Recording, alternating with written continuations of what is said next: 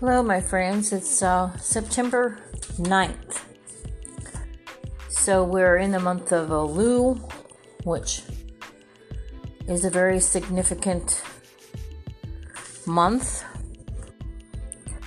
In the Hebrew um, language, the meaning of Elul means to the Jewish people return to repentance. And Elul is just before the Feast of Trumpets. So we're to return to repentance, to look to God and we're seeing that somewhat return to God that a lot of people are coming to God and returning to Him at this time. And He often uses uh, situations and circumstances to bring us to that point. And so I wanted to read something Jonathan Cahn wrote, which I thought was very good. And it actually is for today. It's in his uh, devotional little uh, thing he puts out, and it says the it's about the gardener. Adam first appeared in this world as a gardener. He was placed by God in the garden to bring forth life from the garden. Then the fall came. Man was expelled from the garden.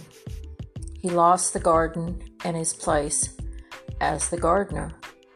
When Messiah first appeared after the resurrection, Miriam and Mary took him to be a gardener when they saw him.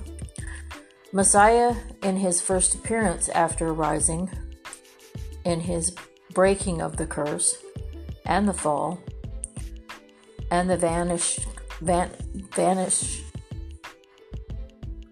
vanish, uh, vanishing of sin, taking away the sin, appeared as a gardener outside the garden tomb. So, what's the mystery here?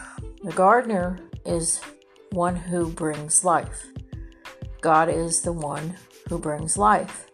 Sin brings death. When Messiah ended sin, he brought life again.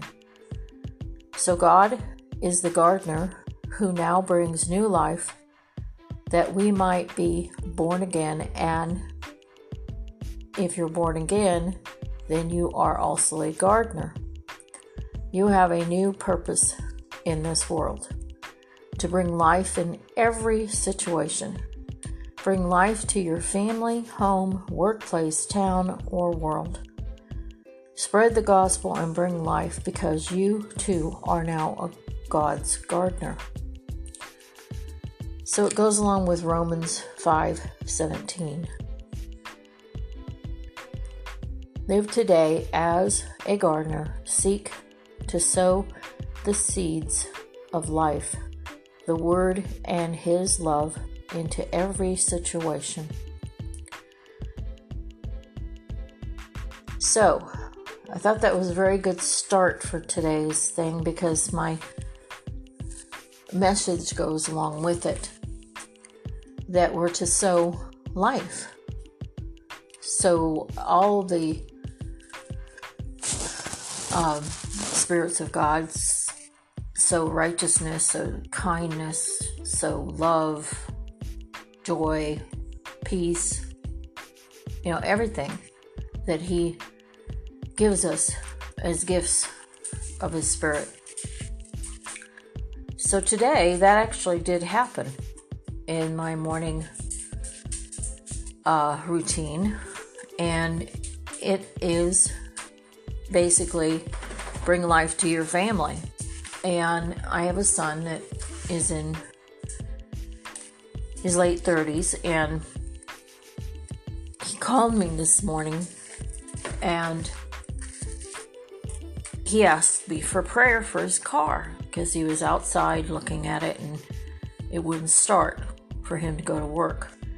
so he reached out to me and called me and asked me to pray. So I said, okay.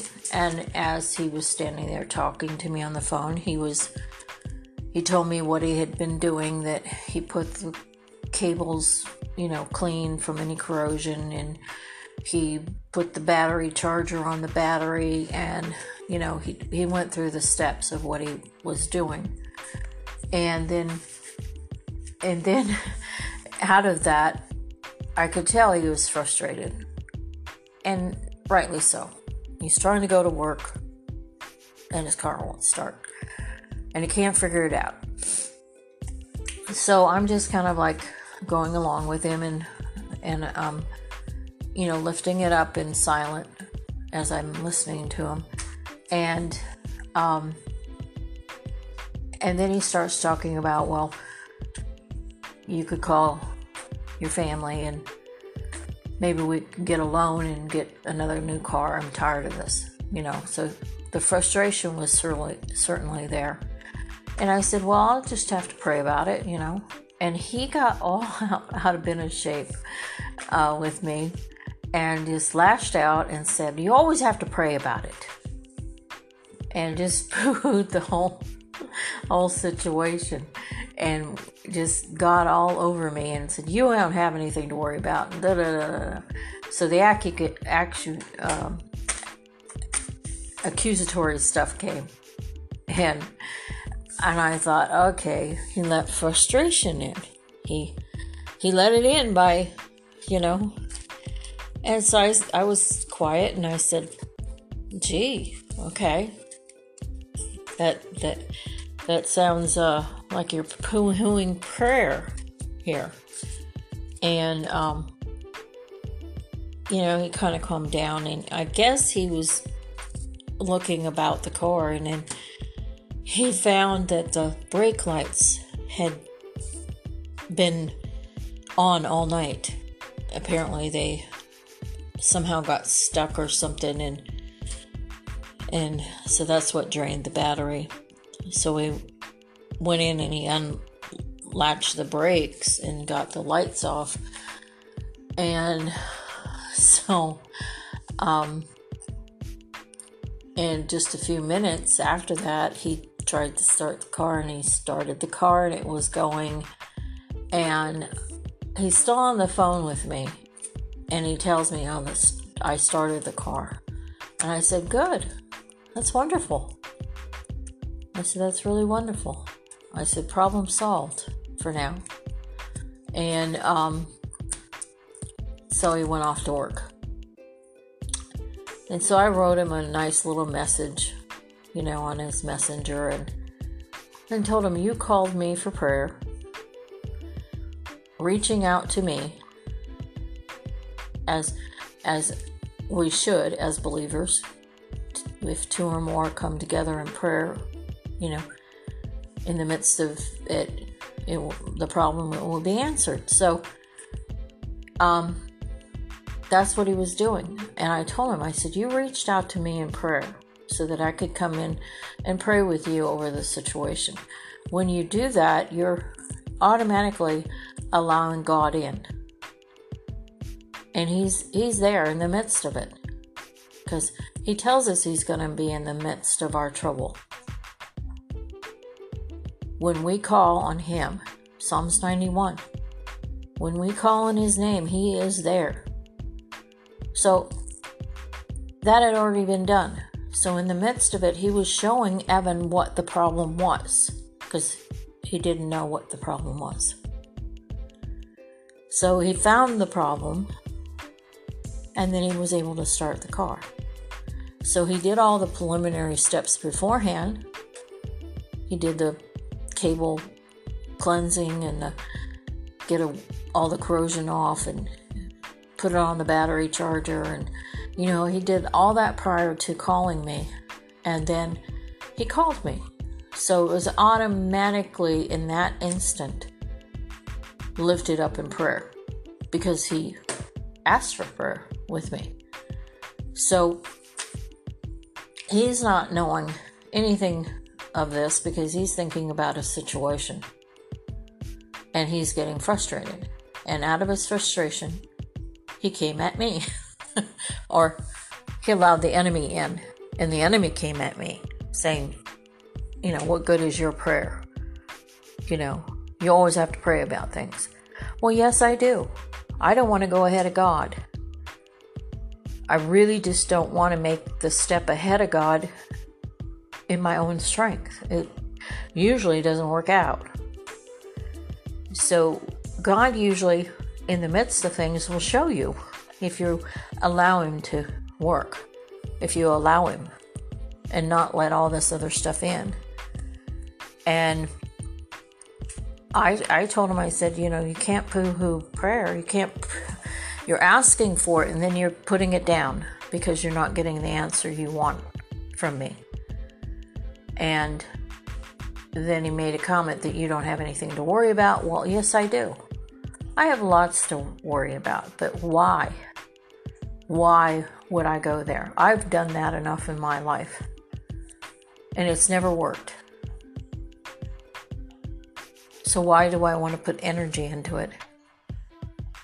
Into something that isn't going to work? So, I try not to get worried about anything or frustrated about anything. I lift it up in prayer immediately. And immediately God's there. And immediately I ask for Him to show me. And usually something comes out of it. Maybe not that day, but it does have a solution and an answer. So, you know, we have to work in God's timing. So, the title of my little example here is Tornado Bride. Sometimes we are in a tornado, but we have to remember that we're the bride of Christ and that He lifts us up in the midst of whatever tornado we're in. And if we're on His wind, we're going to be protected and safe because He's with us in the midst of that trouble. And I got a woman in California that gave me a picture that she painted before I came to Oklahoma. And she gave it to me, and it's called The Tornado Bride.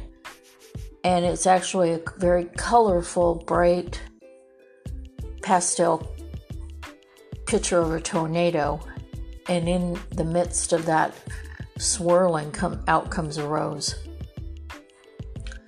And I have kept it while I'm here because the Lord sent me here.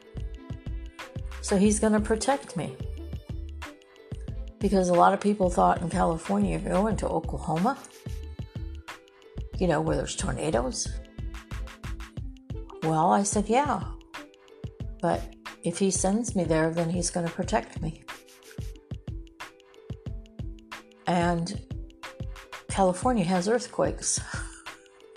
so, what does it matter? Earthquakes, tornadoes, hurricanes, you know, whatever. You know, you, you're going to meet with something.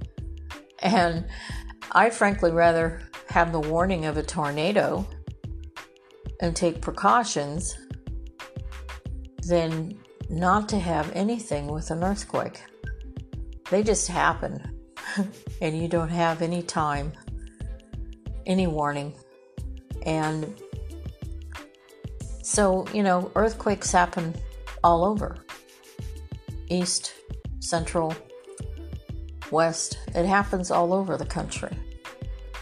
So, California is a little more vulnerable than most, but um, so, in the midst of your tornado, if you're reaching out to the Lord, don't take it back in frustration.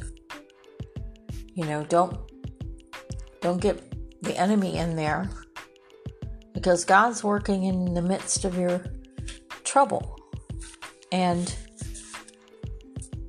what a, a timely thing now to be you know, shown that because we, we can be swept up away in many things right now that are swirling all around us that can drain our energy. And it depends on which way you want to be propelled. Do you want to be propelled in that enemy camp that's swirling negativity, frustration, anger, all that? Or do you want to be propelled forth into the kingdom with God? So, in that moving, we have to act appropriately. Just like Acts, the book of Acts, it propels you to act. And so, if you read the book of Acts, it talks about the body of Christ and how it should be acting with the will of God upon this earth, like the early church did, the early believers. So, in the midst of my mourning with my son, it was reflected back to him, and he apologized and realized what had happened. And no condemnation because we can all get there. We can all go that way at times. And I've found probably myself in many ways go that way. But if we can kind of take a look at the situation and not go that way, that, that's even better. So, depends on what kind of swirling you want, what kind of energy you want. Do you want the good energy that, that's protective and helps you solve the situation, or do you want the frustration and the negativity and the anger to just propel you into something else? And we have to really think about it in being the bride. We can use that good energy and use that in a tornado force with his wind for the good, or we can allow the, enemy with the negativity in the opposite aspect. So,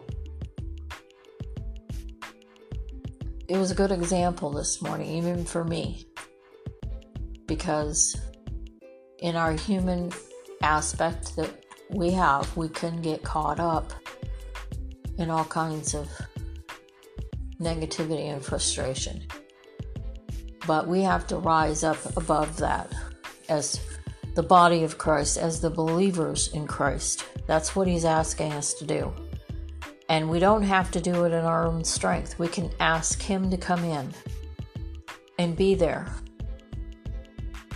And then it becomes His strength, not yours, because you've asked Him in.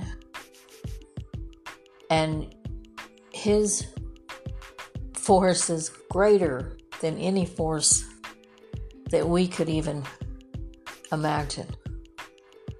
So, I hope this gives you a, an idea of even my last podcast. If we pray, if we pray as the bride of Christ, boy, what tornado power of wind we could have go forth. And I just ask you to ponder that and think on it and really begin to believe where you want to be.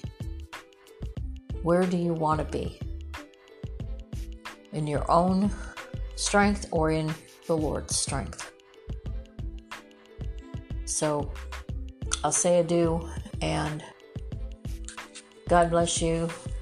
May the Lord keep you and be looking for the Awakening 2 on it's either going to be on YouTube or Facebook with Radiant Israel on the 19th of September. It's during the Feast of Trumpets, and it's just going to be a, a, a good a good gathering to be connected to in the force of the Spirit and Central Standard Time. is 11 o'clock that morning. So adjust it. You know, either way, East Coast, West Coast. So it's two hours either way. So, um, looking forward to that and hope you join in with that. And God bless and may God be with you.